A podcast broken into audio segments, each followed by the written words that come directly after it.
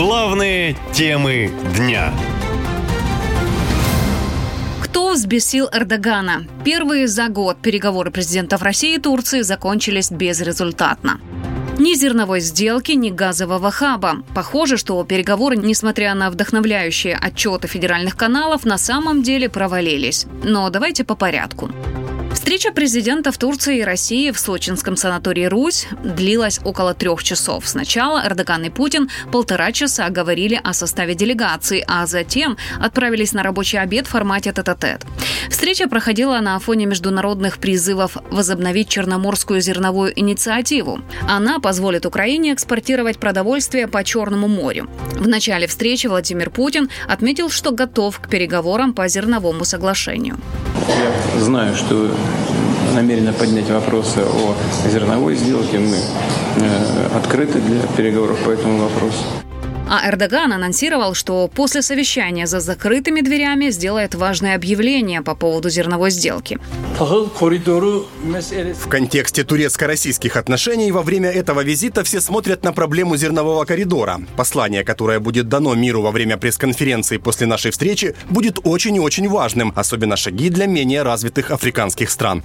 На днях генсек ООН Гутерриш в письме министру иностранных дел Лаврову представил ряд конкретных предложений по возобновлению возобновлению соглашения. А в Брюсселе представитель Европейской комиссии Петр Стана надеялся, что результатом встречи президентов Турции и России будет не только возвращение к Черноморской зерновой инициативе, но и прекращение военных действий на Украине. Общее ожидание состоит в том, что Россия, по крайней мере, вернется к Черноморской зерновой инициативе, а основное ожидание в том, что Россия прекратит свою незаконную агрессию против Украины, частью которой также является блокада Черного моря, имеющая целью блокирование украинского экспорта зерновых. В итоге Путин и Эрдоган не смогли договориться о возобновлении зерновой сделки. Президент России после переговоров заявил, что для возвращения к договору Кремль требует выполнения поставленных ранее требований. Речь идет о снятии части западных санкций и подключении Россельхозбанка к системе SWIFT. Также Владимир Путин внезапно рассказал об атаках на российско-турецкий газопровод «Голубой поток».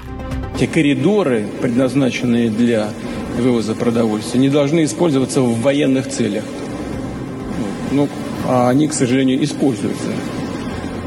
Другой стороны, мы это видим. Так же, как и предпринимаются попытки атак на турецкий поток и на голубой поток, по которым поставляется газ в Турецкую республику из России. Наши корабли охраняют эти потоки, а, эти трубопроводные системы, а их постоянно атакуют. Но потом Дмитрий Песков сказал, что президента не так поняли. Развитии вчерашних переговоров между президентом Путиным и президентом Эрдоганом, вот он вчера говорил о попытках атаковать газопроводы, турецкий поток и голубой поток. А планируются ли какие-то дополнительные меры безопасности и нет ли опасений, что стройка сорвется таким образом? Я хочу обратить ваше внимание, что вы вчера все совершенно некорректно выслушали слова президента. Если вы еще раз их переслушаете или ознакомитесь с его словами на сайте, вы увидите, что президент говорил о нападениях на те корабли наши, которые которые охраняют эти трубопроводы. Угу. То есть речь идет, получается, Наде- не... Надеюсь, что я внес ясность и информация о том, что были такие попытки атаковать наши корабли, которые успешно каждый раз отбивались, тоже была доступна.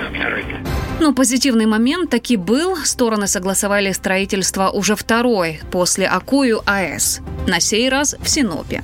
Если реализация проекта пройдет на тех же условиях, что и АЭС в Акую, то есть за счет российского кредита, то Эрдоган точно уехал из Сочи не с пустыми руками. Кстати, после встречи он написал в соцсетях, что рад был встрече с Владимиром Путиным. Наша лента. Коротко и ясно.